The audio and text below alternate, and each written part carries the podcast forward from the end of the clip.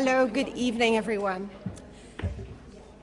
It's a great privilege to welcome you on behalf of the Grantham Research Institute and King's College London to this evening's panel discussion on climate change litigation, achievements and challenges.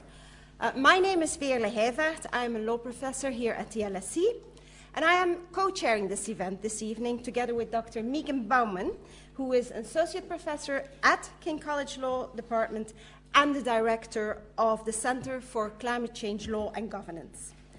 Well, let me begin by wishing you a happy new year. May you find joy, hope, and purpose in the decade to come. We'll need it.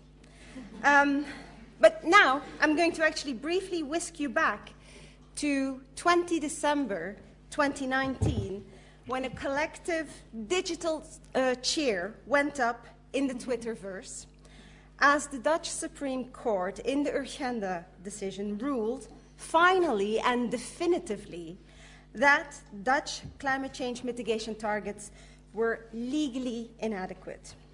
Now, Urgenda is rightly hailed as a seminal case, um, and this recent Supreme Court decision is, is a perfect invitation for us to kick off our discussion this evening. But ICONs also come with certain limitations. The field of climate change litigation is so much richer in terms of its geographical spread and also in terms of the kinds of issues and claims that are being brought before courts, and certainly in terms of the success of the outcome.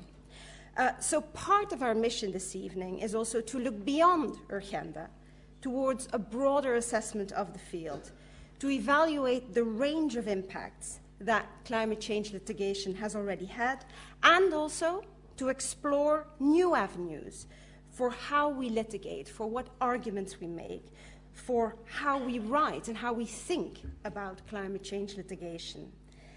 Now, in a moment, I am going to hand over to my co chair to introduce our, our really our fantastic panel of experts. But first, just a few um, housekeeping notes. So, the first section of this discussion will be a chair led discussion by panelists of key questions, after which we will open um, for, uh, to a Q&A. Now, during the Q&A, the usual expectations apply. Please briefly introduce yourself and remember that the Q in Q&A stands for question, not for quixotic quest in search of a quip. Finally, also please be advised that this event is recorded. Please put your phones on silent, but as you can see, there are Twitter hashtags, etc. So tweet and Instagram and whatever else you have, steam away uh, to your heart's content. And so, with that, I'm now going to uh, turn over to Megan. Thank you so much, Veerle, and welcome everyone to tonight's exceptional panel on climate litigation. We really are incredibly lucky, very privileged to have the participants, the speakers that we have tonight. So let me introduce them to you. Um, professor Randall Abate is Professor in the Department of Political Science and Sociology and also holds an endowed chair in Marine and Environmental Law uh, and Policy at Monmouth University.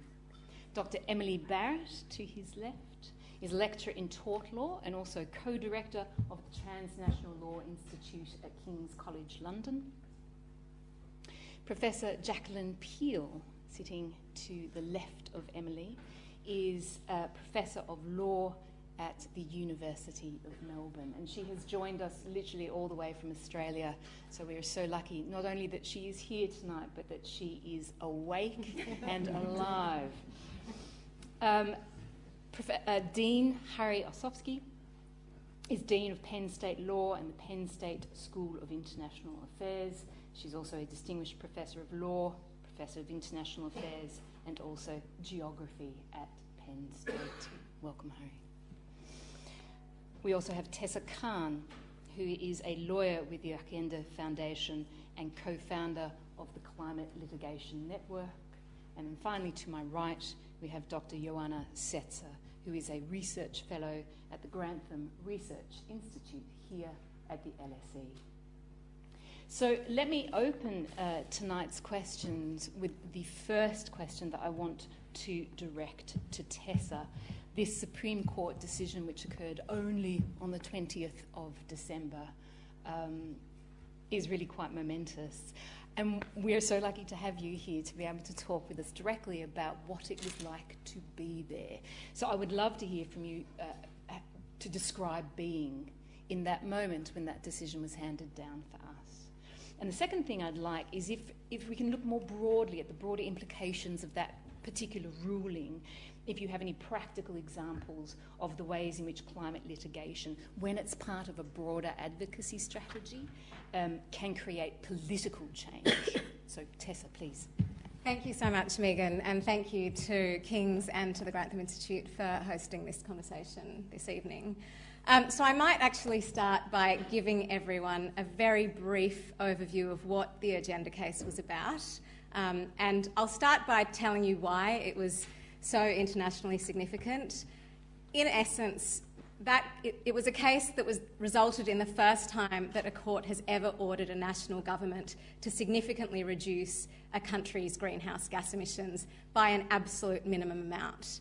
So in 2015, uh, the Dutch District Court, the District Court of The Hague, ruled that the government of the Netherlands had to reduce the Netherlands' greenhouse gas emissions by at least 25% by 2020 compared to 1990 levels.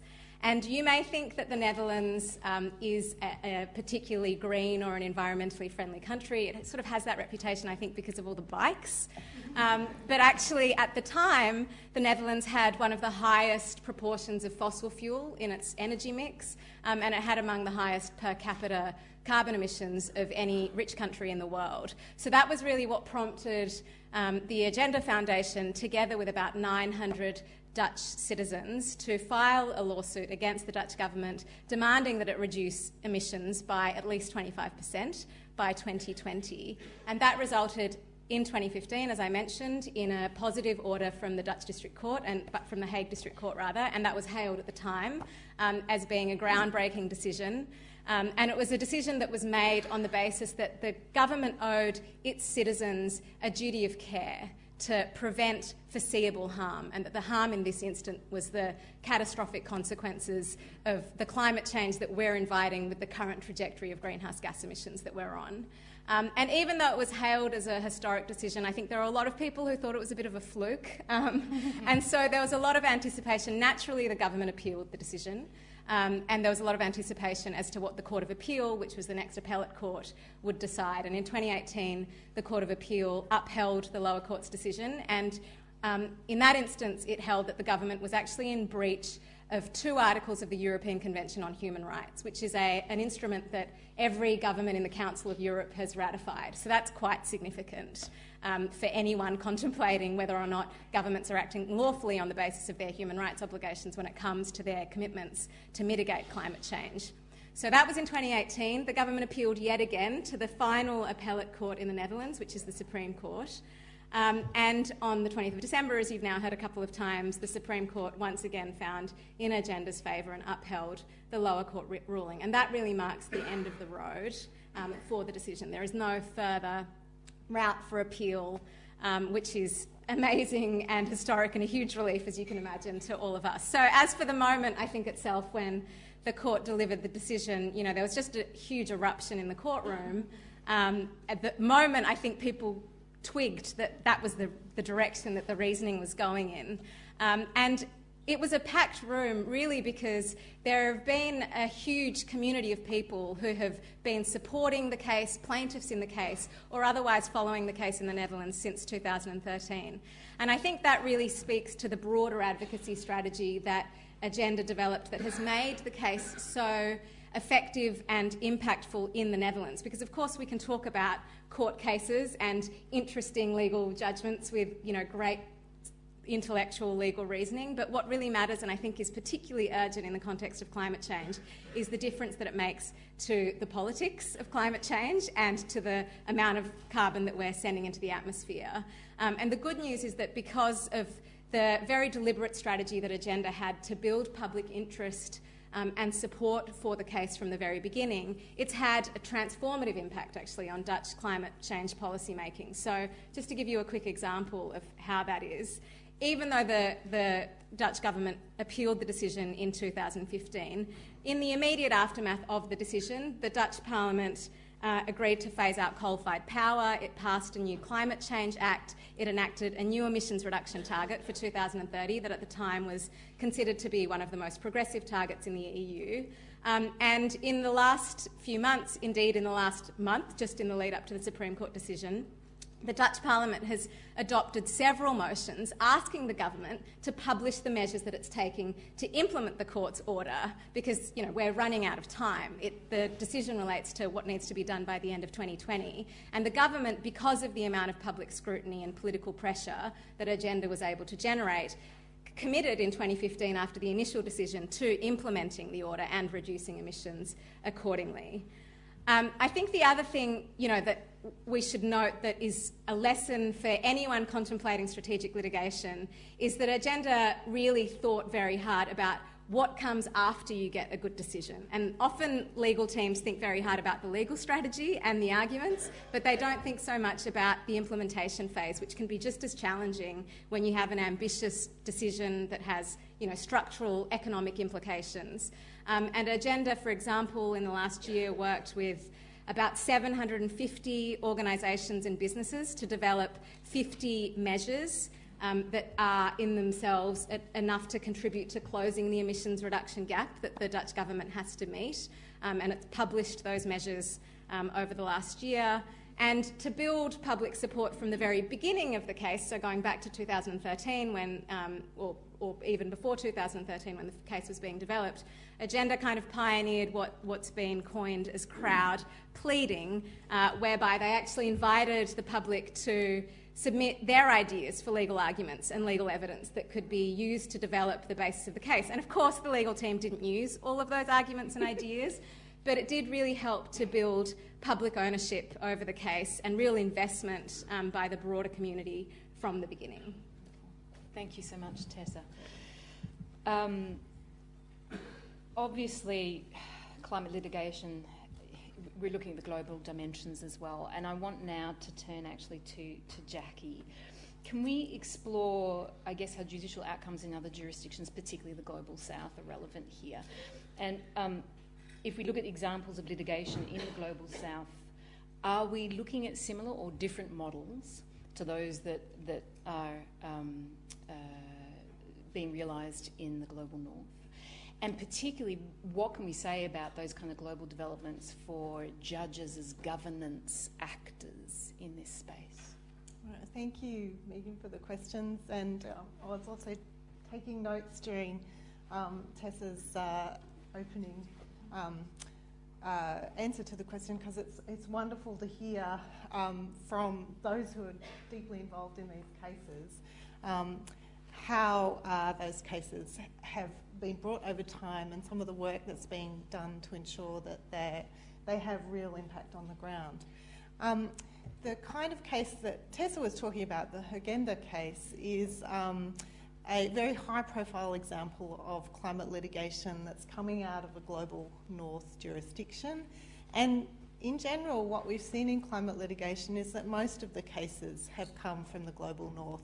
And I think um, Hari's going to talk a little bit later about how many cases have come out from different jurisdictions, but the vast bulk of them are coming from global north countries. So in terms of the global south, though, you might expect that that's probably where some of the greatest needs and challenges are in terms of addressing climate change. We know, for example, that our largest global emitter of greenhouse gases at the moment is China. Um, and the developing world is increasingly a big part of the story on climate change, both in terms of mitigating or reducing emissions and also adapting or responding to climate change. In terms of litigation, though, we're really just at the beginnings of seeing any litigation in the global south. The number of cases is relatively small compared to other parts of the world. Um, and I think they've really only emerged in the last five years. So we're still learning a little bit about what litigation in those parts of the world might look like. Um, I've done some recent work with a colleague at um, National University of Singapore, Jolene Lin, looking at cataloguing some of these cases and also um, Joana uh, maintains a great database through LSE that tracks all of the developments around the world as well. And there's some different features that you can see emerging in the global south cases as opposed to those in the global north. One that's particularly important is that um, often cases that are emerging in the global south might not be um, all about climate change. So it has been the case in the global north that often cases, um, particularly high profile cases like Urgenda, have a very clear message about the need to reduce emissions and are framed in the context of doing something on climate change. What we often see in the global south is that there is some resistance to that kind of framing, and that what you might see instead is a more peripheral framing of climate change in a case. So it might look like a case about um, development or about forestry um, or about air pollution, but it could still have impacts for the climate. The second thing that's often quite different um, is, or that has is a particular feature of a lot of the Global South cases and an emerging feature of those in the Global North is the use of rights style arguments. So, Urgenda is a case that um, also involved um, arguments based on human rights. Um, but this has been particularly an avenue that's, that we've seen in a lot of the Global South cases. Partly this is because there are um, constitutional rights provisions, including environmental rights provisions, included in constitutions of many uh, countries in the Global South. So um, it's partly uh, an accessible legal avenue that might be used, but also often because um, litigants in these countries are framing the issues in terms of justice, equality, and equity, which might correspond more with the rights framing. But that trend of using rights more is also emerging as we're, uh, we're seeing in the global north as well. Um, and the final thing that we tend to see with global south cases is that the resourcing and the the kind of structures around bringing environmental public interest litigation are not always there. They cannot always be assumed in the way that they might be for a lot of global north jurisdictions. So the battle is harder for a lot of the groups that are looking at bringing this kind of litigation, and often there needs to be some real sort of um, bravery on the part of the groups that are taking this. They often need a lot of resourcing, cooperation both with other groups in the north and increasingly other groups in the south to bring these kinds of cases. And generally, the approach has been to use things or tools that are pretty tried and true and tested, things that uh, the groups are familiar with using in other environmental litigation, um, rather than trying the, the most ambitious legal strategy. But that might change over time. Um, in terms of the other part of the question that Megan asked, which was um, judges as a as governance actors. So, to what extent are we seeing courts and judges become effectively governors in the space of climate change? Um, I mean, the reason that we have this discussion is because um, of the failure of governments largely to do the governing. Um, I speak at the moment in a context where my own government in Australia, despite half the country being literally on fire, has difficulty accepting the concept that those fires are in any way linked to climate change and that there should be a change in our policy to move away from a dependence on coal, um, both in our electricity sector and export, and to change our targets on emissions reduction. So it's not surprising when you have that kind of resistance from governments that there is a move to look at courts as a way to address these issues. So I think courts are reluctant governors in this area um, because it is quite a challenging position for courts to be put in, where normally we'd be looking to governments to do governing. Um, and courts have particularly particular limitations as governors. They are bound by the law as it exists. They can't they can interpret it, they can extend it, they can't enact a new law. Um, there's boundaries in most jurisdictions between the policy side of things and the legal side of things, and um, the Urgenda decision um, also had to grapple with this question of separation of powers what's directly in the government sphere, what should be in the sphere of the courts. And in fact, an important ruling from that decision has been um, a clear message that courts have a role to play in this area. Um, expertise. Uh, how many of you, if you are legally trained and then went on to be judges, would feel comfort in dealing with a lot of technical scientific evidence and climate modelling? Um, and judges are always dependent on what cases are brought before them. So, in many ways, they're dependent on the, um, the creativity of lawyers um, and the kinds of way that cases are framed to be able to make decisions that have impact. So, I'll stop there, Megan, and I'm happy to um, talk further, but I'd like to hear the comments of others. Excellent. Thank, thank you, Jackie. Um, it, uh, we're going to pick up on this issue of impact in a moment. But before we do so, I would just like to briefly also, uh, if you if you like, get a get a brief reaction from Joana because Joana has also done a lot of research on climate litigation in the global south, and I think is the editor of the first and maybe so far the only book on Brazilian climate change litigation. Um, so I was wondering whether if you would like to, to add any, any further observations to the points that Jackie was making about litigation in the global south. Yes, thank you, Veerle. So, um, well, first, if I may, uh, I wanted to thank all of you for being here. This idea started from one day that Jackie told me that she and Hari were going to be in London on the 9th of January. and we said, maybe let's meet out for dinner. And dinner became this. so thank you all for, and we have, look, it's, the, the, term hasn't even begun and we have a packed room, which is amazing. So thank you all to, to both of you and all the speakers who came. And, and uh, on the Global South question, uh, it's, it's something that, yes, I've been very interested in.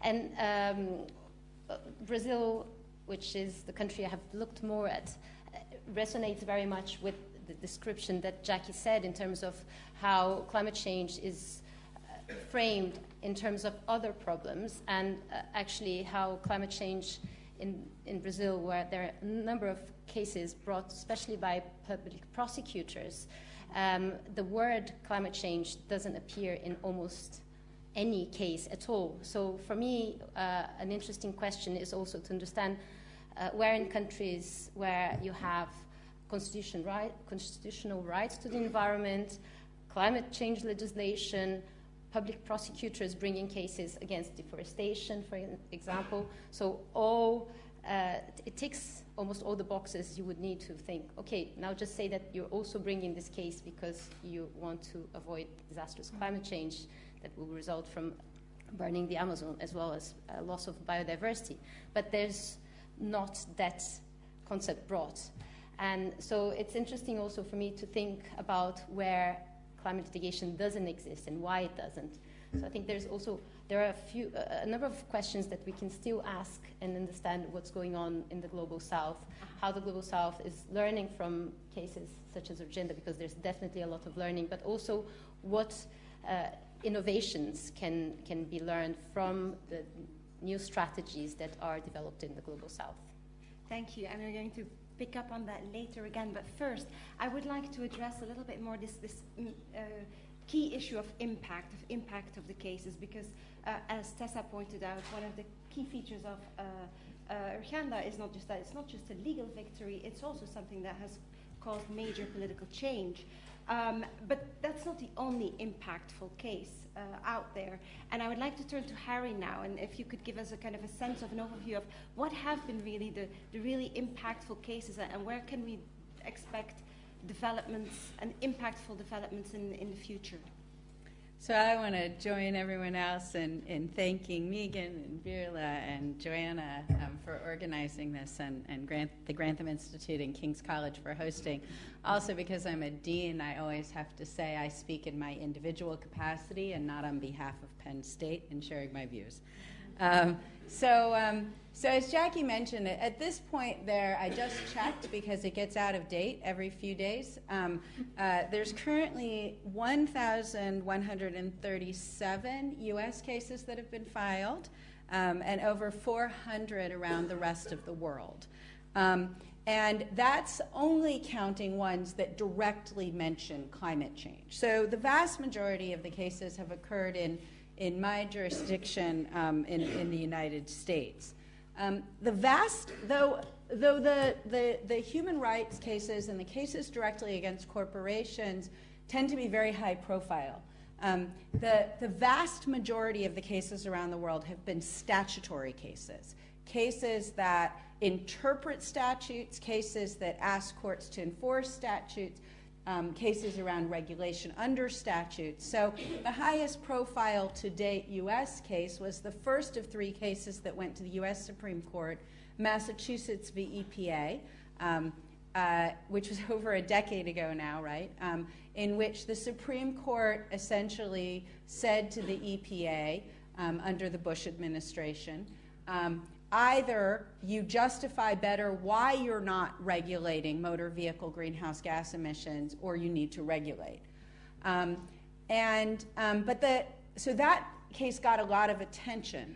Um, but, but the vast majority of cases actually aren't kind of high profile cases, even like Massachusetts v. EPA. They're what Jackie and I have often referred to as workhorse cases. So, so there have been lots and lots of cases in the US around coal fired power plants um, and incorporating um, into the environmental review process for a new plant the issue of climate change.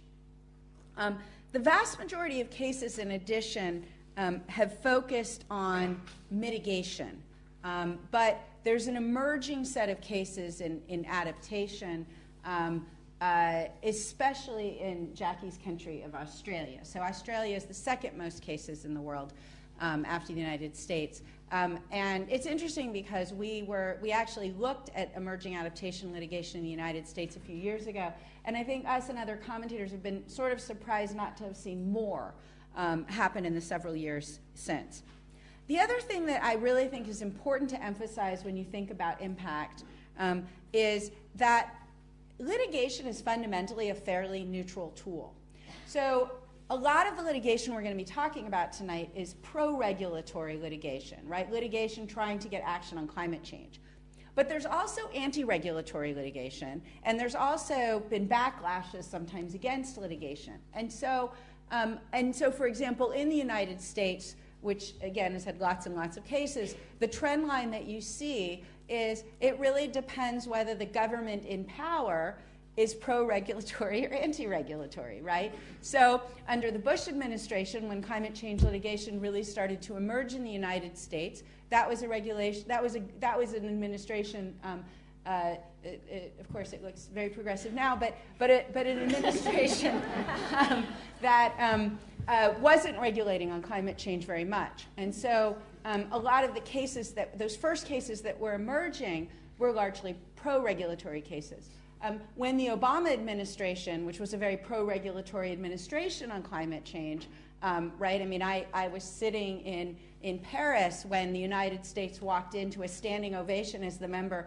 um, of, of, of, a high, of a high ambition coalition, something I never thought I'd see in my lifetime, right? Um, there was a lot of anti regulatory litigation. There were challenges to all of the types of regulation that the Obama administration was, was doing on, on climate change. Um, the challenges have often also come at a state level in the United States. Um, so, so, against states that are trying to do fairly progressive um, climate change regulation or renewable energy regulation. So there have been challenges, for example, under the Dormant Commerce Clause.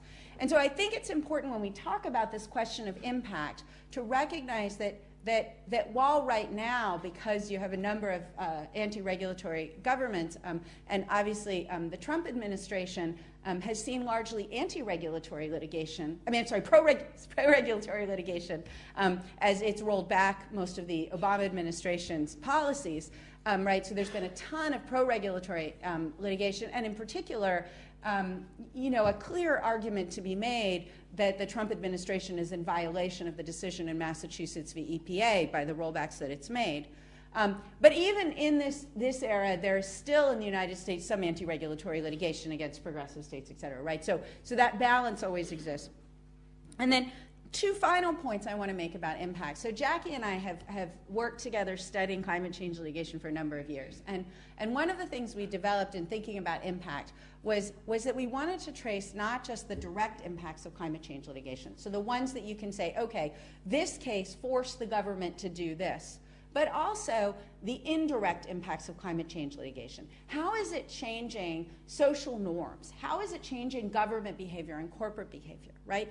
And often we see in some of the most high profile cases that have a strong direct regulatory impact, like the case you were just talking about, right? The Urgenda case, like the Massachusetts v. EPA case it's arguable that their indirect impacts are at least as powerful as their direct impacts in terms of the way in which they raise the profile of the problem, the pressure that they create to act, right? So, in some ways, the United States Supreme Court's willingness to speak on climate change a decade uh, plus ago was, was was an incredibly important political moment in the United States beyond the direct judicial impact. I mean, this case ended up serving as the basis for almost all of the um, regulation that the Obama administration went on to roll out. So I think it's really important when you think in this context about these cases, and this is part of why the final point I want to make that that these cases are most successful when they're part of broader social movements and activities, um, which, was, which was the point that, that a number of the speakers have made, is so crucial in the context of climate change litigation because. Um, because what, what you see is because those indirect impacts matter so much, um, that, that that dynamic is really important. And I'll close with one last example. So I first got involved with climate change litigation back in 2005 when I helped out with the Inuits petition to the Inter American Commission claiming that U.S. climate change policy violated their rights. Um, and that case was, was formally in, not successful, right? The, the Inter American Commission um, sort of declined to, to make a statement in their case. But it was incredibly high profile. There was a lot of public attention to the plight of the Inuit as a consequence of that case, um, and a conversation that happened in the Inter American Commission about environment and human rights and climate and human rights that might not have happened otherwise. So I think when we think about impact, we need to think about in nuanced ways, not just about direct legal impact, but about these broader impacts in how we think about and deal with the problem of climate change. Thank you, thank you for such a, a wonderfully rich uh, answer, Hari. And actually, I'm going to abuse my position as chair for just a small moment to, to illustrate the, the point even further. Um, on, on the 1st of May of last year, um, the Plan B case in the UK, uh, again, um, challenging the decision to approve the third runway at Heathrow, uh, was uh, decided by uh, the, the, court, and it actually, you know, it, it, the, the, case was, uh, this, the claim was dismissed. Um, but again, um, within a week, uh, the government um, declared a climate emergency. Now, I am not claiming a causal connection here, but there is an, an element of, of, of, raising the profile, of kind of bringing these issues more forcefully into the limelight that even unsuccessful cases uh, conceivably also contribute to.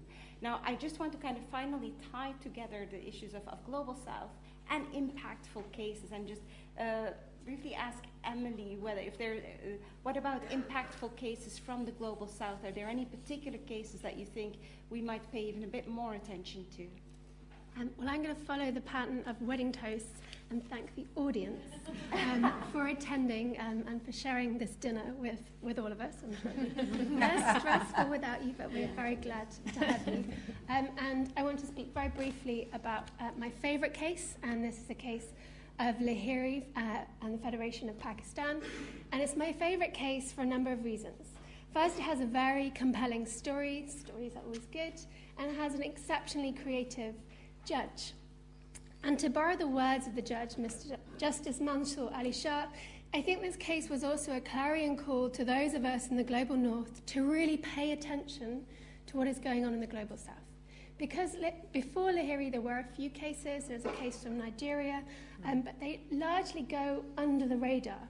until Mr. Justice Mansoor Ali Shah rocks up um, to a conference here in London, bringing his, um, his court orders with him and really announces to the world at the same time that Urgenda is announcing to the world that pay attention, watch us, look what we're doing in Pakistan. So, to just give you an idea of what happens in the case for those of you who aren't familiar, uh, Mr. Leghari is a law student, so pay attention, law students, and simultaneously, I have no idea how he manages this, is a farmer.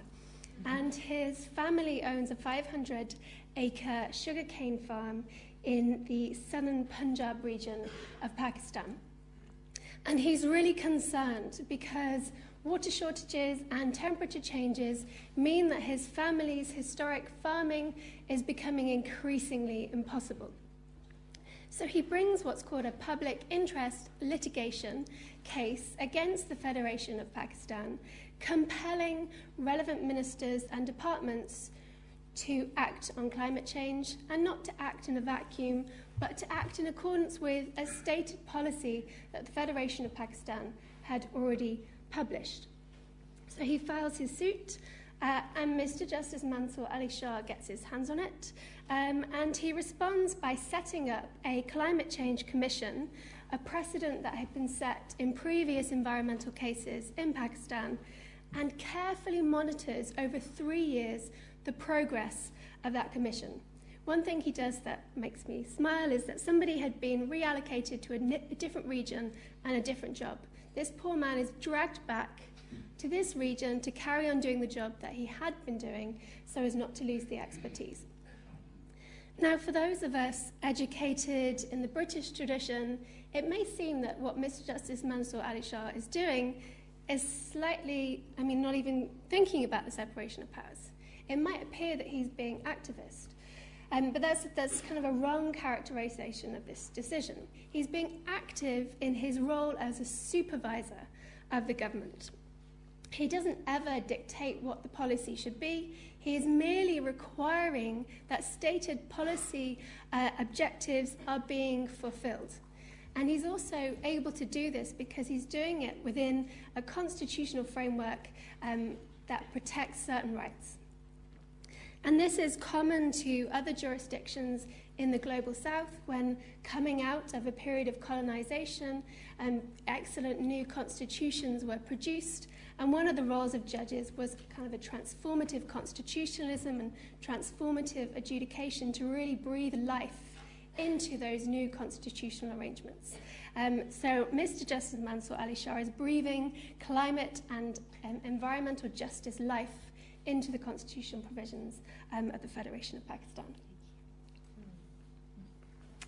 Wonderful, thank you. So, looking forward now and focusing on opportunities, um, particularly for innovative legal argumentation and research and education. So, I want to go there. Um, so, Randall, um, Jackie mentioned the emergence globally of rights style arguments.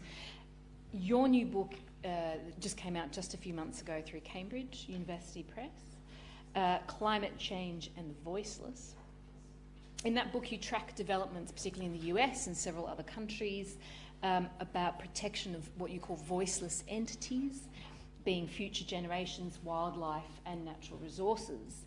Um, so, what do you see then as the key mechanisms by which legal innovation, the innovative part of this, may actually help to protect the rights and interests of the voiceless?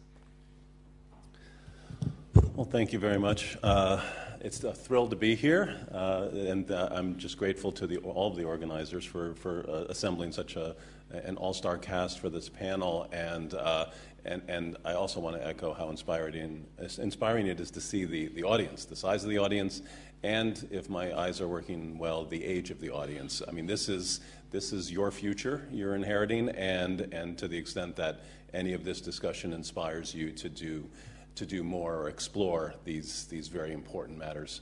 uh, at a deeper level, we've, our, our, our, work is done, as they say. Uh, so, uh, on picking up on Megan's uh, question regarding mechanisms, uh, one, one thing that I, that I use to frame the book uh, discussion is climate change is often thought of this catastrophe that we're reacting to and losing the battle against, and, and I subscribe to that. Um, in many ways, my, my career in focusing in on climate change law and policy almost exclusively in the past 10 years um, is quite depressing. Uh, and, and I'm kind of a half the glass is half full sort of person, and and I wanted to take uh, an approach to this topic that that sees climate change as an opportunity, uh, the climate change crisis as an opportunity for much needed legal reform, uh, and and picking up on on the, uh, the recent comment. Um, uh, regarding the, the, Heathrow runway case, the fact that a climate emergency was declared uh, in, in the, on the coattails of that case this idea of emergency is very important in, in how we respond to uh, the, the, climate change crisis. That I, have done a lot more interdisciplinary study about climate change and what we're doing and what we aren't.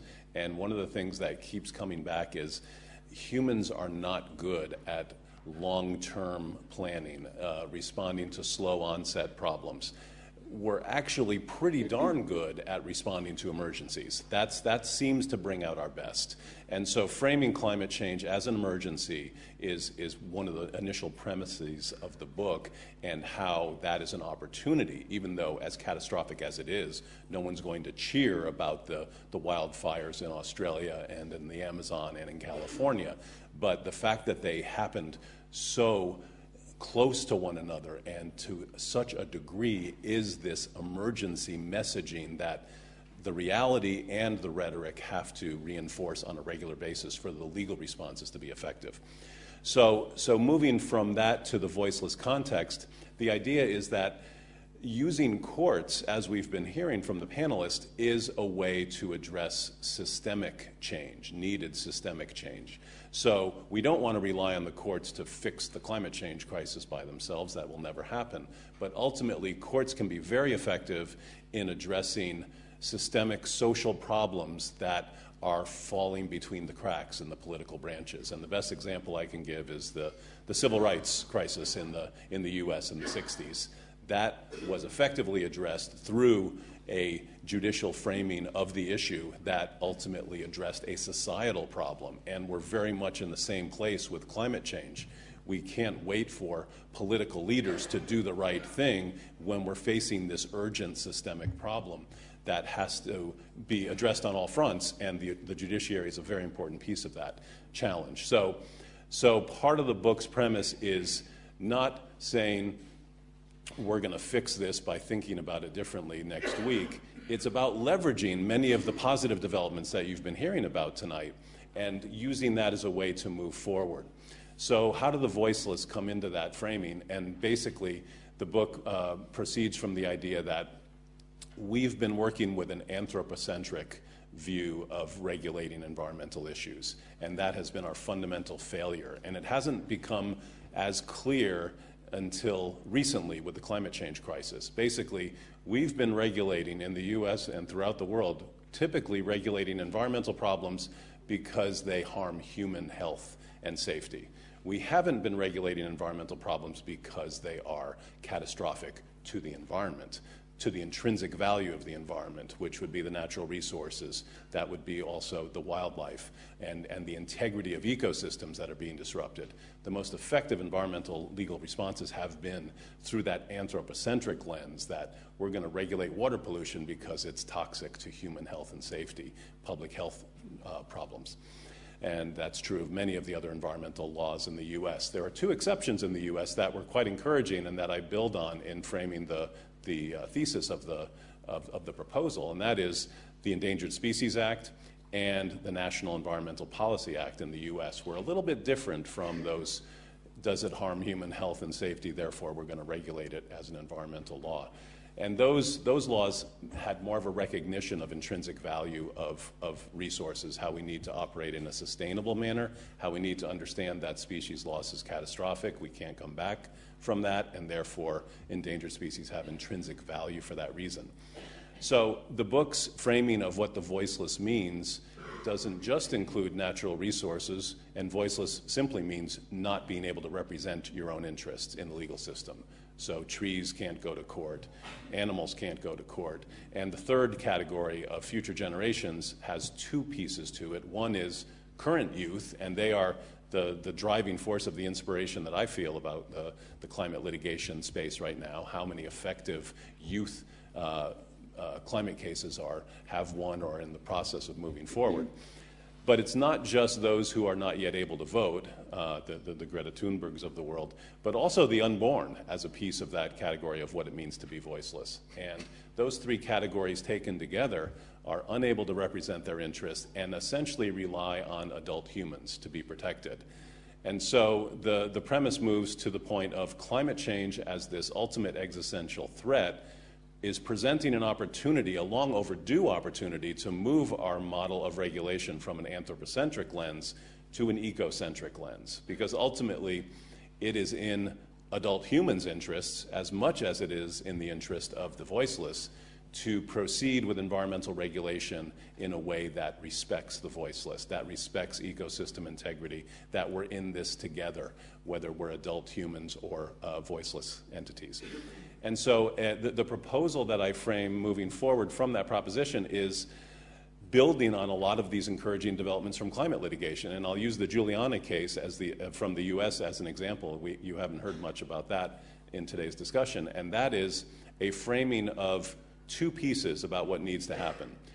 Enhanced government stewardship is one piece, that the government needs to be a better protector of the voiceless, those that cannot protect themselves when it comes to climate change threats. And to ensure that that enhanced stewardship ultimately takes hold, a rights based system where the voiceless would be able to vindicate their interests in court to the extent that government has failed in the enhanced stewardship duties that it is going to be held to. Now, the, the litigation is starting to make those arguments about high, raising that level of stewardship responsibility. But again, that's not going to get very far one case at a time. The idea, as we've heard, is that those victories in courts are meant to inspire subsequent legislative, perhaps even constitutional uh, responses to identifying how high that government stewardship needs to be. And, and the final piece of, of implementing the proposal refers to sustainable development as something that has been valuable rhetoric for a long time, but it has not been something that's been effectively implemented to the extent it can be. So, sustainable development as a paradigm in the climate change crisis needs to be something that we saw in a very famous Australian case earlier in, in, the, uh, in, in 2019 um, called the Gloucester Limited case, where Um, Judge Preston in that case identified what we, we know as a carbon budget, essentially to the extent that every country can emit so much in the way of greenhouse gas emissions, beyond which we are not going to have a sustainable future. Science tells us that. We can regulate in response to what science is telling us. So, applying the Sustainable Development Mandate in that kind of capacity, his reasoning was that this proposed new massive coal plant, um, coal mine in, um, in Australia, was fundamentally in violation of that Sustainable Development proposition. It would so far exceed the country's and the world's uh, carbon budget to, to maintain a sustainable future that it's rejected and what was not allowed to proceed. And this is reasoning that could be applied to so many other instances at various governmental scales that ultimately we need to have a, a, legal framework that identifies what do we mean by sustainable development. It seems very amorphous, but ultimately it's attainable. We have many amorphous standards in constitutional principles. In the US, one that comes to mind is the undue burden standard to determine whether a woman's right to choose has been violated. On a case by case basis, a court says that state law imposes an undue burden on that woman's right to choose and it will be struck down. Similarly, in sustainable development terms, we can see an, an opportunity to have a working definition of projects that will exceed a carbon budget that has been identified through science and regulation will be ultimately rejected as unsustainable. And that's something that can be worked out over time and, and narrowing what we mean on, on, from one context to the next But sustainable development is only really meaningful if we go beyond the rhetoric and ultimately into concrete legal standards, and that is benefiting the voiceless and those of us adult humans who are, who are running the show and, and doing our best to, to protect uh, from the, the threats of the climate crisis. Thank you. Thank you very much, Randall. Um, as you were talking, I, so many questions popped up in, uh, in my head, um, which you know we can address at, at the, you know at the di- at the dinner after the dinner. um, but just to give a, to, to, to give a, a, a, few examples, you, you mentioned that, uh, well, rights-based approaches that you see kind of as, as, a, as a step, as an instrument in moving beyond an anthropocentric uh, approach towards uh, climate change, which is really quite fascinating because we tend to have a kind of, you know, quite anthropocentric understanding of rights, of, of you know, it seems like a very sort of human-based uh, instrument, and it, it, this means that we need to kind of reconceptualize rights and rethink uh, the whole notion of, of what human rights are. Um, and I was also um, thinking about uh, this, this idea of sustainability and using it as a kind of new way of interpreting what the bounds really are, what the boundaries are of reasonable governmental decision making and where the, the boundaries between reasonableness and, and irrationality. Um, so lots of very interesting questions popped into my head, and it kind of ties in with, uh, with the, the question I wanted to address to Joana, because you have been doing a lot of research into research, into kind of looking at what are, uh, where has a lot of research been done on climate litigation, and also what are the areas um, where we still need a lot of new work done, where we still need a lot of que questions answered. So uh, I would be really grateful if you could share uh, some of the results um, of that research with us. Thank you. Well, um, maybe I won't share results, but I will bring certainly a number of questions. Um, so, well, of course, observing what's happening in climate litigation, and as it was said here, we know that in the past 20 years, climate change litigation emerged as a governance tool. So it is used by a variety of actors and uh, litigants uh, in a number of scales. What, uh, th- there are a few a number of questions and uh, still uh, matters to be further researched. But I think one that is very important is to think about the impact of climate litigation. So both uh, Hari and Jackie mentioned, and, and they've done already uh, uh, this. They've created this framework to understand the regulatory direct and indirect impacts. And, and I think another important issue is to understand what other impacts and what impacts can be quantified, for example. And this is something that we're doing uh, here at the Grantham Research Institute, trying to quantify the impacts of climate litigation and uh, in terms of costs, for example. But before that, uh, the questions that I told you. So uh, when we think, we say, okay, so we want to know the impacts of climate litigation. Maybe you think it's an easy uh, question to answer, but actually, it becomes quite tricky if you think, how do you define impacts? So ask a legal scholar and you will get an answer. Ask an anthropologist, you have a completely different answer.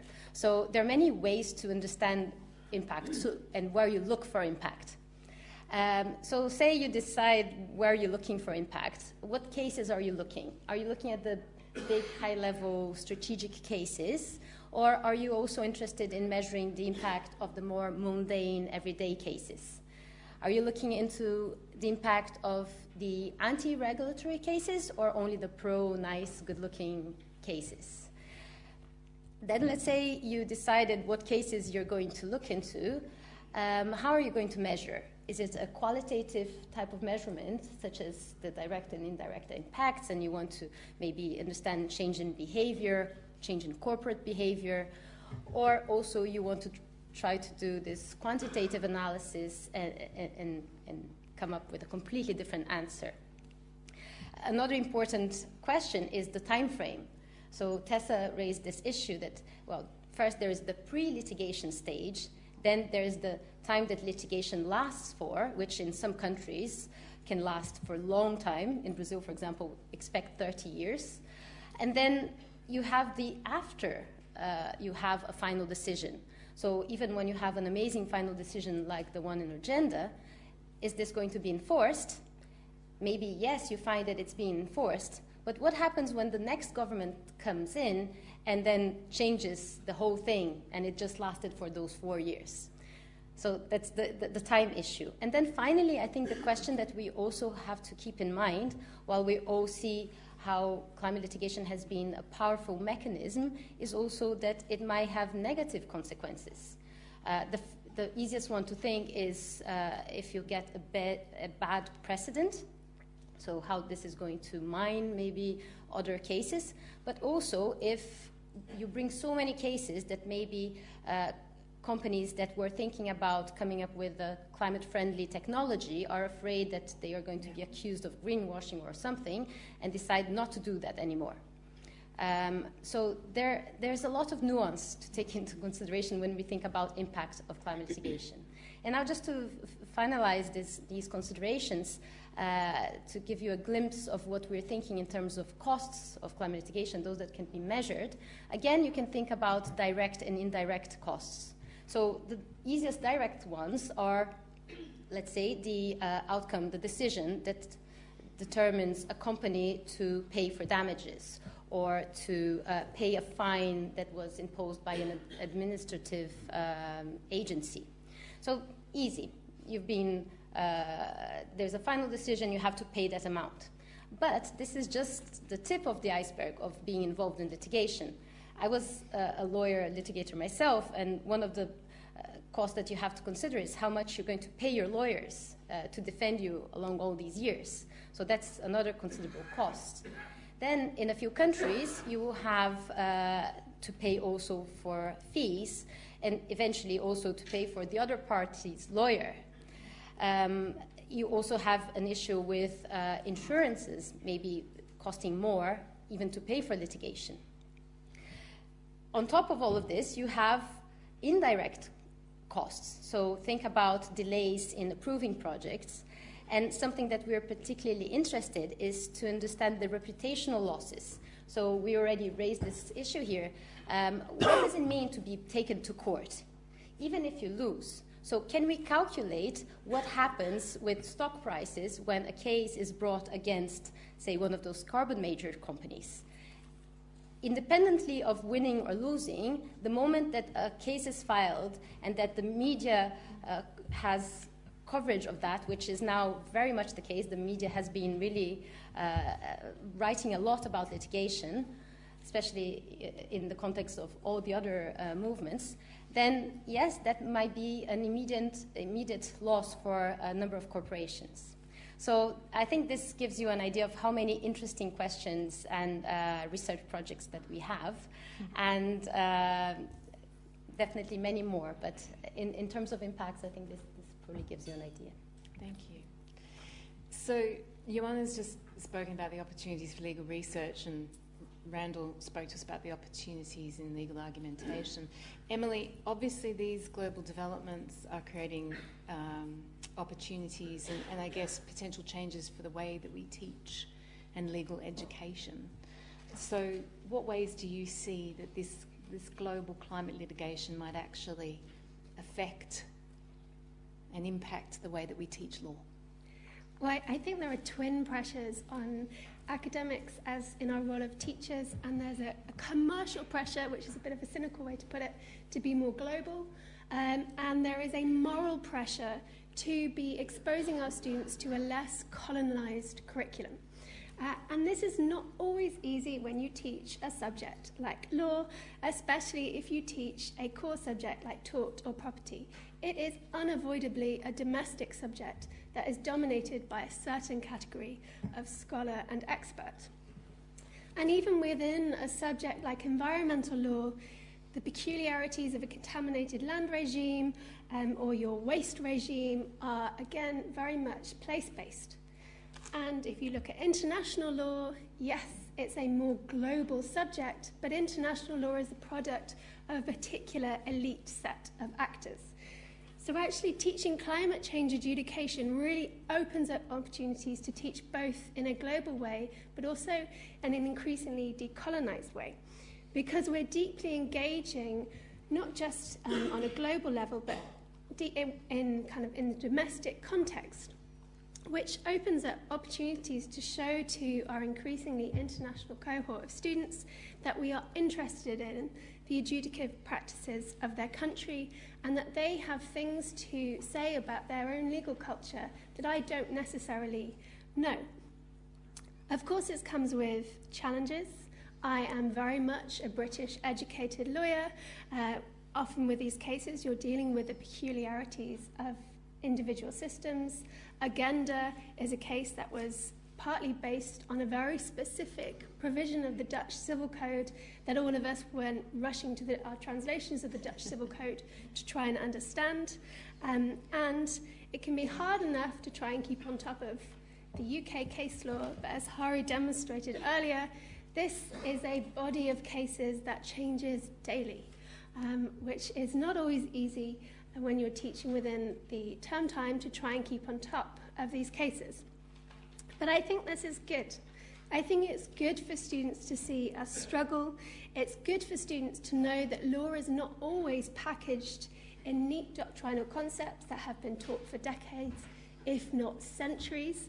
Um, and, uh, and I think what is also good is to be able to invite students into the disruption and the chaos um, that we as academics are facing with, when trying to make sense of these cases.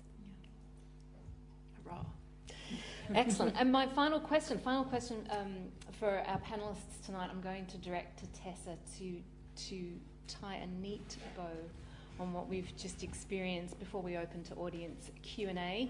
So Tessa, sticking with this theme of opportunities and looking forward, um, and particularly based on your recent success, but also past challenges, maybe that you've experienced personally or that you know of in other areas. What do you see? What do you see, I guess, as the key characteristics of, of looking forward, of, of research in this area, of education in this area, and advocacy in, in, in what we're really talking about now could be a very brave new world? Yeah. Um, so, I guess the first thing that I'd say is that the science and the politics pertaining to climate change is moving so fast at the moment that the opportunities for creative new ways to think about legal accountability in this area are growing kind of exponentially.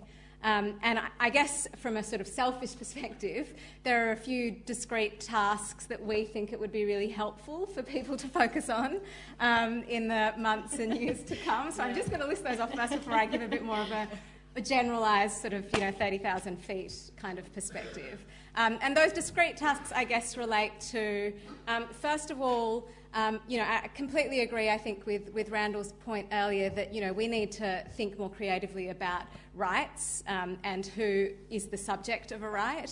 Um, but that said, I don't think we've even begun to scratch the surface of what human rights law is capable of producing in terms of establishing the accountability of the actors that are most responsible for this crisis, namely national governments and the fossil fuel industry. Um, and I feel like we're really on the sort of precipice of understanding that human rights law is very useful um, as a tool to characterise the impacts of climate change. We all agree that losing your home is a violation of the right to safe and adequate housing. But I think what we saw in our case, in the, in the Urgenda case, and what we will continue to see is the use of human rights law to define minimum thresholds of action that governments and businesses have to take in order to be in compliance with their human rights responsibilities. Um, the second thing is that it would be fantastic um, if there are any scientists in the room to really see the scientific community kind of lean into the question of how to present the science, obviously not change their conclusions, but the presentation of the science in a way that is conducive to litigation and helpful for um, judges getting across the technical details. So, you know, climate models at the moment are packed full of assumptions, to, just as one example. Um, and another example is that, you know, I guess based, again, referring selfishly to our case, um, you know, now that we know that governments, that there are binding legal principles that define how much governments need to mitigate climate change, it would be fantastic to see climate scientists modelling what those emission reduction trajectories look like for different countries if they were to comply with their legal obligations. Um, but yeah, taking a bit more of a step back, I guess um, I think the most important thing for any of us researchers, educators, advocates is to, at this moment in history, just be completely unflinchingly honest about what is required for us not to consign millions of people and species to profound suffering and extinction. Um, and I think that if we are actually honest with ourselves about that, the understanding that you inevitably arrive at is that business as usual is a catastrophic trajectory, um, but that even incremental change will really also entail profound loss. Um, so that if we really want to tackle this crisis in a just way and particularly ensure that the people who are least responsible for it aren't asked to pay the highest price, then that means that we have to act and think radically and politically.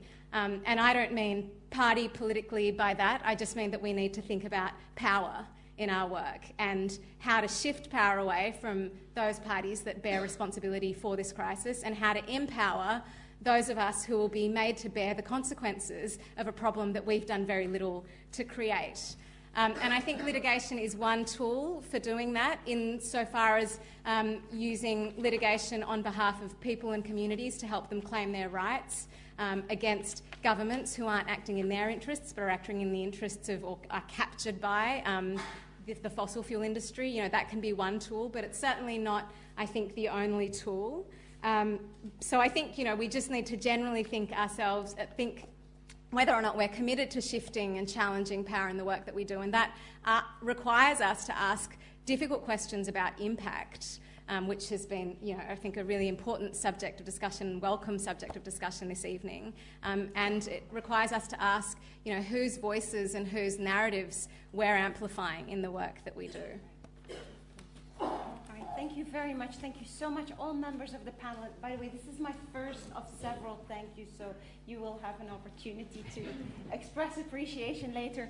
Uh, but we are going to move on uh, now to the Q&A section, so please Remember the uh, general expectations, introduce yourself very briefly, and stick to just short questions so that we can accommodate as many of you as possible because we already see lots of hands going up.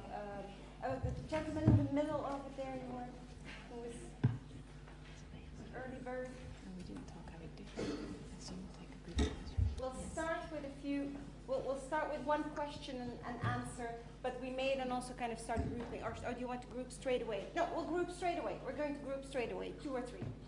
Thank you. My name is Peter Golden. I'm a retired teacher.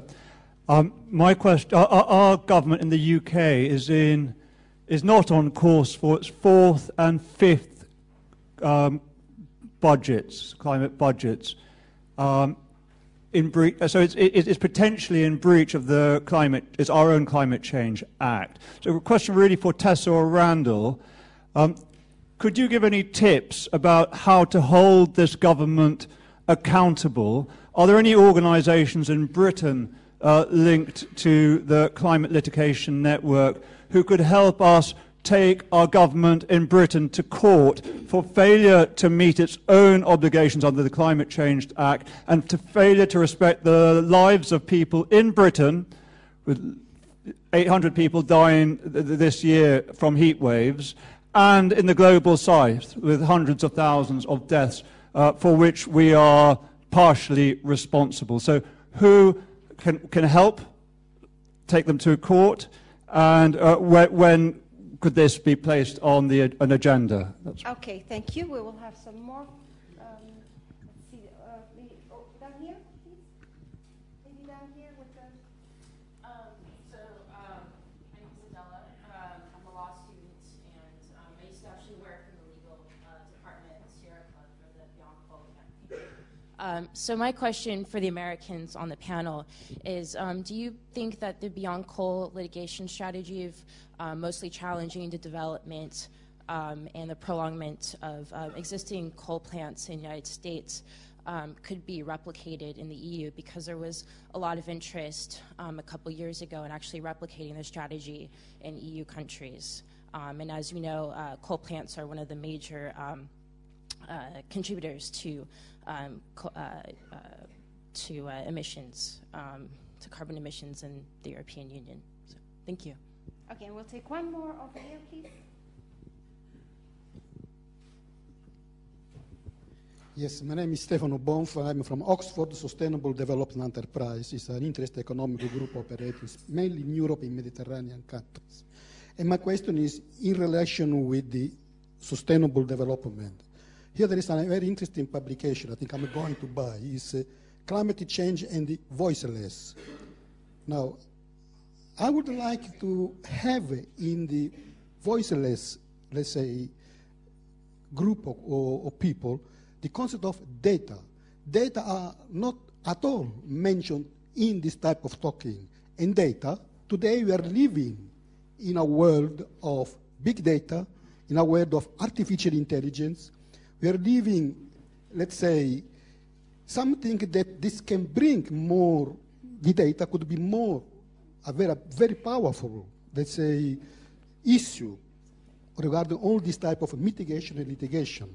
I'm involved, for example, in Mediterranean countries in developing a data digital hub where, unfortunately, the legal aspect is missing and there is no connection between legal and data.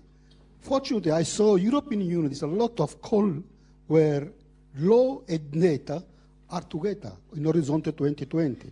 I mean, this concept, Can- can the we- concept of knowledge based in the area of policy and, and legal issue should be more put in evidence at educational level and research. Thank you. Okay, thank you very much. We will start with these. Can I, Tessa, could you uh, perhaps field the first question?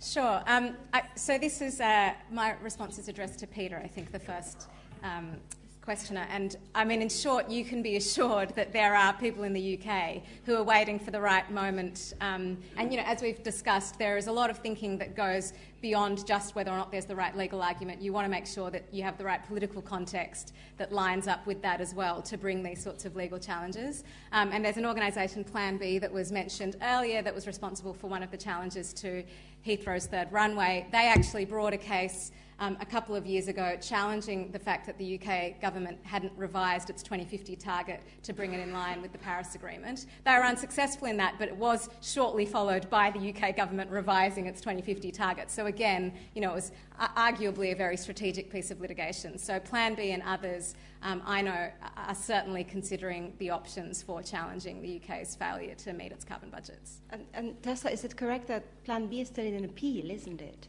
Is, is it still in appeal? It's, it's appealing the Heathrow decision. Yeah, so there is that's an right. appeal pending at the moment. Um, Randall, if I could uh, ask you to address the second question, Adela's question.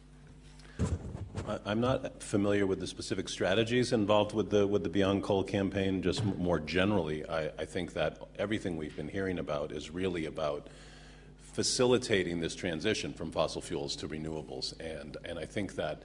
Um, when, when you think about remedies in, this, uh, in, in these cases, um, I was speaking with, with Tessa uh, prior to this panel, that uh, ultimately winning the victory is great, but what does it actually translate into? And, and ultimately, I see the, the, the end game of all of this litigation is ultimately establishing a mandate for decommissioning fossil fuel in all its manifestations. It's something that we should have hit much sooner than, than we are right now. And frankly, I think the, the EU is doing a better job than the US in that regard. Uh, but I think all hands on deck in that effort is, is going to be very important. So hopefully the, the litigation effort inspires the legislative efforts. But I, I'm aware that Germany, I think, has a 2030 target for, for, for uh, decommissioning uh, coal fired power plants.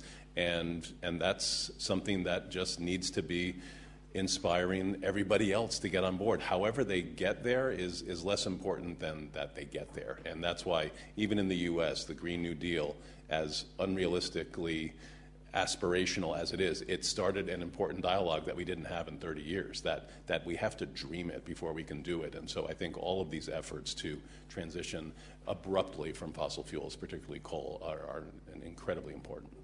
Celia, if we, if Hari and I jointly, but I'll give the response, could just add into that because we would be incredibly remiss on a question relating to the Beyond Coal strategy in, in the US, which is a plant by plant strategy to try and shut down coal plants using whatever set of environmental tools are possible. Whether that is or could be replicated in Europe, the answer is that it is already underway. And full disclosure here, um, Hari and I are evaluating the work of a UK based European um. Um, uh, environmental NGO, ClientEarth. Um, several of the people from that organisation, indeed the lead of the program who's working on coal plants um, uh, in a similar campaign to Beyond Coal, is here tonight. And so there is a very extensive campaign that's been underway for a number of years, including a lot of litigation strategies that is ongoing across various countries. I think one of the things about coal plant litigation is that often it's not the high profile Urgenda style case. It's often workhorse litigation. It's achieving important gains in terms of uh, changing the calculus for uh, fossil fuel companies so that there's an ad- additional thumb on the scale, if you like, to, to move from or move out of coal because of the increasing cost. So be assured that work is ongoing. It might not have the same profile, but it is being undertaken here. Um, and we um, uh, would be are very grateful for the fact that we have that insight through being able to evaluate the work of Client Earth. Thank you so much for that. Um, and actually, Hari, could I address the, the third question yeah. to you on data? So just a very quick add-on to Jackie's point on the second, and then I promise I'll turn right to the third, um, just because I wanted to talk. So, so one of the things I think that's come very clearly out of both the U.S. experience and the European experience thus far is that they're highly jurisdictionally specific, right? So when you're bringing these coal cases, it's really important to understand the context of the country in which you're bringing the cases, um, the differences in the legal systems, et cetera. And so, one of the things that, that for example, in the US context, that complexifies the analysis um, is that um, one of the things that really changed kind of the, um, really caused a decrease in coal in the United States its use in power was the advent of hydraulic fracturing paired with horizontal drilling. That technological change, which is kind of the lead into my next answer, um, has played a crucial role in lowering the price of natural gas and in making coal less economically viable in power markets in the United States. And that happened at the exact same time as regulatory changes and litigation. And so I think when you think about the broader context of these campaigns, you always have to think about these institutionally specific things. But yes, I commend to you, as Jackie did, the, the work of, of, um, of the coal team um, at ClientEarth um, and as, as she acknowledged, is Sam Bright's in the audience. Um, in terms of the, the question on big data, um, I couldn't agree with you more. So um, I became a law school dean because I think we're at a moment of profound social change in which technology and globalization and the need for cross cutting knowledge are fundamentally transforming the practice of law, who needs legal services and information, um, and that law schools, for the most part, aren't figuring out very well how to adapt the way they teach in the face of this profound change.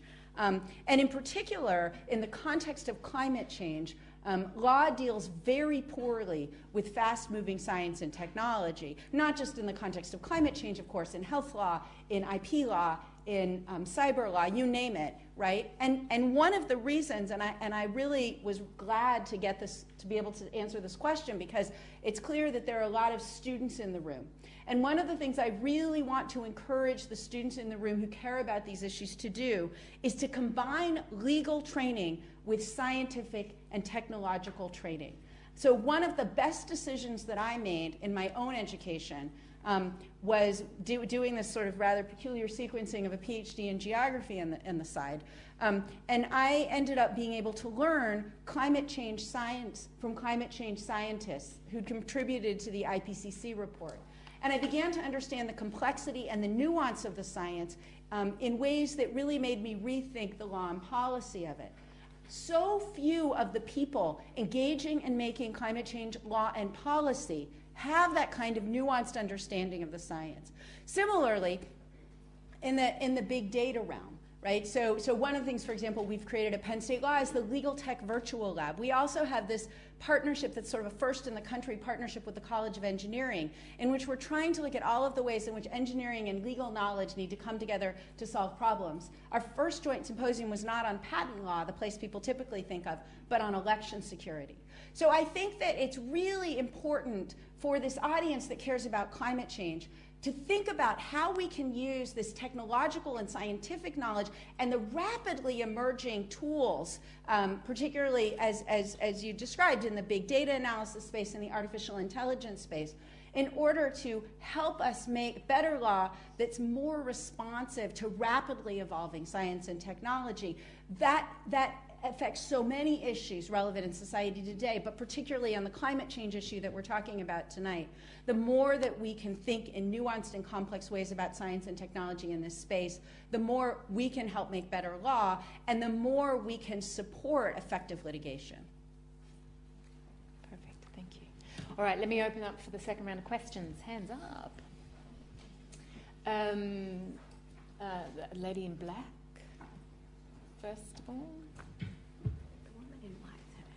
Thank you so much. Um, my name is uh, Athanasia Badziou, and I'm a senior lecturer in journalism at the University of Roehampton here in London. But uh, I have a mixed uh, interdisciplinary background in both journalism and media and law, including international environmental law. So, um, among the many interesting things you said, uh, a lot of you mentioned the, the word impact many times, or empowerment. Um, some somebody mentioned how to uh, present science, and the journalist person inside me kept thinking publicity, media, media coverage, uh, informing the public, and so on. Um, Joana mentioned uh, that uh, there has been a lot of media coverage in some cases. So I would like to ask the rest of you, I would like to hear from the rest of you. Do you think there is enough coverage, first of all, in the media? And secondly, the qualitative aspect of it. How uh, do you have any comments about uh, the, um, how these uh, cases and these issues are presented? And if you have any ideas about how we can improve the situation um, and how you see the role of the media, I mean, any comment related to that, I would be very grateful to hear. Thank you very much. You. Uh, there was a hand over here up for quite a while. Thank you, lady in white. Hello, thank you very much. Maria Kikusi, and I'm, I'm an LSE alumna in law and currently working in banking. So I have two questions. The first one is um, you have mentioned up to now uh, the human rights legal basis. What about other legal bases? And what I'm thinking exactly is that every state, at least the democratic ones, have the obligations to provide um, education, health, and most importantly, army to protect their territory. So, what about thinking climate as a territorial issue? And attach it to the use solely. And what should the governments do in order to protect their territory in the sense of climate, um, climate issues and climate uh, repercussions? And how far could this go? I mean, whatever it takes. And the second question that um, could be attached to this is what about going to the international courts for climate litigation? For example, Australia, could it go to the international courts in The Hague um, against other states because they didn't take the necessary measures uh, in their territory to, uh, to mitigate all this climate um, damage that has been done. I mean, thank you. I'm going to thank you. Perfect. Wonderful. Okay, um, we are down to our last five minutes, and I have a bunch of hands. Um, let's let's move up. Uh, gentleman with the glasses. Uh, hello, my name is Darren, and I work for the Climate Change Collaboration at the Sainsbury's Family Charitable Trust. Um, how soon do you think attribution science, and I think Tessa touched upon this, will start to be seen in litigation and uh, finding a link of causation between carbon majors, uh, carbon majors emitting greenhouse gases and extreme weather events? Thank you. Thank you. And I'll take one last one. That's all we'll have time for this evening. Um, and, oh gosh, it's quite difficult, Uh, just right there, thank you. Thanks, Thank you very much. Um, thank you. Uh, well, uh, it's glad to start. First of all, thanks uh, for the uh, this opportunity for the a beginning of the, the year 2020, beginning, beginning this decade that is so important for climate action and uh, health. And precisely uh, why I'm here, well, I'm uh, Ecuadorian and I'm studying here environmental policy and regulation. And actually, uh, basically, it's all this surrounding this question uh, to Emily and Jaqueline both of you. I'm really interested in uh, talking about um, rights of nature um, and dealing with climate litigation. I think it's important right now, and I want to ask you this question. Um, there is an, an, international ad hoc court of human rights and uh, human nature, sorry, uh, rights of nature, sorry, and uh, basically, this ad hoc court has begun at one of the, the COPs recently. Uh, I think it was the 21 COP. Excuse. And basically, what we, uh, what I need to know is how do we uh, join this international uh, rights of nature court into being something binding, something more important if we talk about the voiceless and also indigenous people from the global south from my country, Latin America, and all these problems. Thank you. So, thank, thank you, you so much. All right, good. Let us begin. Um, so, uh, media coverage. Media coverage, fantastic. So, who would like? Joana? Um, yes. Um, well, so uh, I guess in terms of climate change reaching the media, that's happened, right? This was the year that climate change was in the media. I was listening to the FT saying that the, the top five uh, issues of the year, and climate change is one of them. So if, if the FT thinks so, it's uh, clearly the case. Um, now, if you're asking specifically about litigation, uh, well, definitely it has raised a lot of attention. My feeling, though, is that it's still very much at that risk that you know those working with it think, oh, everyone is talking about it, but uh, even thinking of other lawyers, uh, it's still say, pra- practitioners in other fields, I think it's still something very remote. And uh, what I think would be important, and there are already a few initiatives like this in the UK, for example, is to get lawyers to think about what they can do in their daily practice to contribute to a transition to a low carbon economy. I, I, think media helps in that because you feel, okay, I'm doing something that is part of a bigger picture. And so, definitely, the media has an important role to play and uh, I, I, guess not just with the naming and shaming, but also with hopefully uh, looking into and covering uh, more of the what works, what's being done, and yeah, more on the optimistic side. If I can just do a quick add on to that. So I absolutely agree with everything Joana said, but I also just want to encourage us that we have to get very creative about the way we use digital and new media to help convey information in this space. Um, the new dean of the College of Education at Penn State said that one of the reasons she, she went into education um, was because of Schoolhouse Rock. And I don't know if, in the cultural context of the UK, people are familiar with this, but it was a, a series of really catchy little videos in the 70s in the US that helped give people like civic education, right? How a bill becomes a law.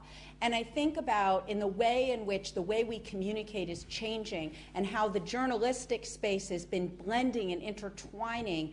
Um, right, with a, with, a, with a common space of communication, I think that we, we need to think, in addition to that, about how in an impact campaign we really can be very creative about uses of media that go beyond what we traditionally think of as journalism.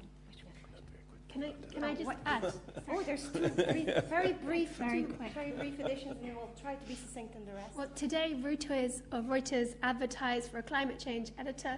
Um, so if anyone out there is interested, apply. and picking up on Hari's point about creativity, uh, we're, we're, we're in a generation of documentaries and podcasts as the way a lot of people get their information and their awareness about issues. And the best example I can give of this is that the media coverage was effective of a very high profile case, PETA versus uh, SeaWorld.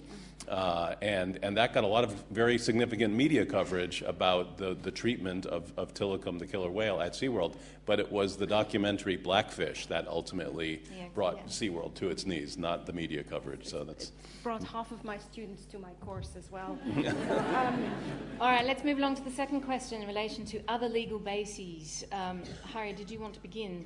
Sure. Um, so, um, so first of all, in terms of, of bringing climate change as, as sort of a territorial question and bringing it to international tribunals, um, one of the biggest complexities, um, if you want to bring something to the International Court of Justice, um, is that uh, there, there are sort of jurisdictional limitations, and in particular, my country sort of opted out of compulsory jurisdiction, um, who, which might be a country one would think of, of bringing in this context. So, um, so uh, there have been some creative thoughts about um, getting an advisory opinion from the Court of Justice, um, and also creative thoughts about how to use international financial mechanisms and those tribunals.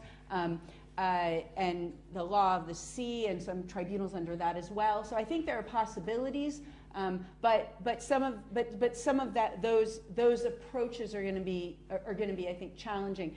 The other thing I would say is um, I recommend to you the work of Maxine Burkett at the University of Hawaii, who's done some really interesting thinking about loss of territory. Um, in, in, in, exactly the way in, in which you're framing it. And then finally, when you said you were a banker, I had assumed that you were going to um, ask about corporate and financial mechanisms. Um, so I think a really interesting emerging area of climate change litigation, and one that we've been working on together, um, Jackie and I, um, is uh, with, with my corporate colleague uh, uh, Brett McDonnell from Minnesota, um, is looking at sort of these, these emerging uses of corporate and financial law mechanisms, um, both on the divestment side, so um, the use of disclosure, shareholder actions, and fiduciary duty, um, but also um, on the reinvestment side, um, the ways in which, um, for example, securities law is allowing for a broader range of investors, changing corporate forms. to allow for like public benefit corporations. So I think there's a really interesting emerging area, and it's obviously an area Kai North is working on as well, but um, uh, an emerging area of, of litigation and quasi litigation in the corporate and financial law space. All topics after my own heart. We need a second panel, really. Um, Tessa, attribution science and the majors, what do you think?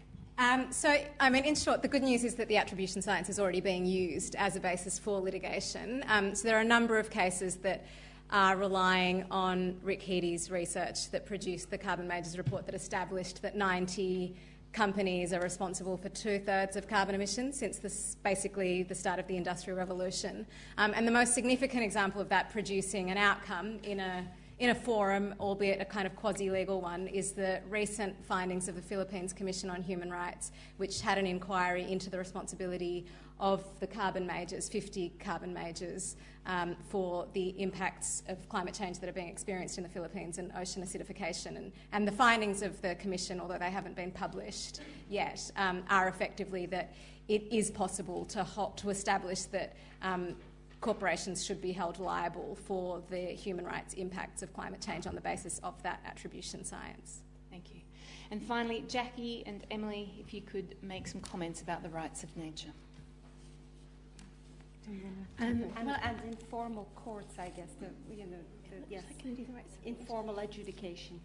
Um, well, I would say there's already been a case about the rights of nature. It's a Colombian case uh, brought by a group of young children, the Future Generations case, uh, and one way, a legal kind of creative legal response to the problem of climate change was to assign legal personality to the Amazon rainforest. So it's, it's already happening in these climate change cases. And actually, to tie it back to the earlier comment about journalism and new media, if you're interested, some of my former students have produced an excellent podcast on the case. Google it. And I don't know that I can say too much about informal courts and making those rulings binding, but they are really important for uh, in which to test a range of new arguments. And um, so we've seen, as Tessa has indicated and others on the panel, a lot of human rights litigation emerging. Um, and as we move more into the global south with constitutional rights, including, of course, in Ecuador, rights of nature embedded in the constitution, you might begin to see some of these arguments emerging. There are lots of other places that litigation is happening um, beyond sort of formal courts as well. There are investment arbitrations where these issues are coming up. There are local planning courts. There are complaints to various kinds of regulators. Um, there are a variety of different fora. So there's many different ways in which um, lawyers and those who are interested in these areas can become involved in climate litigation because it is truly a very diverse field. There's no one sort of legal strategy that is adopted.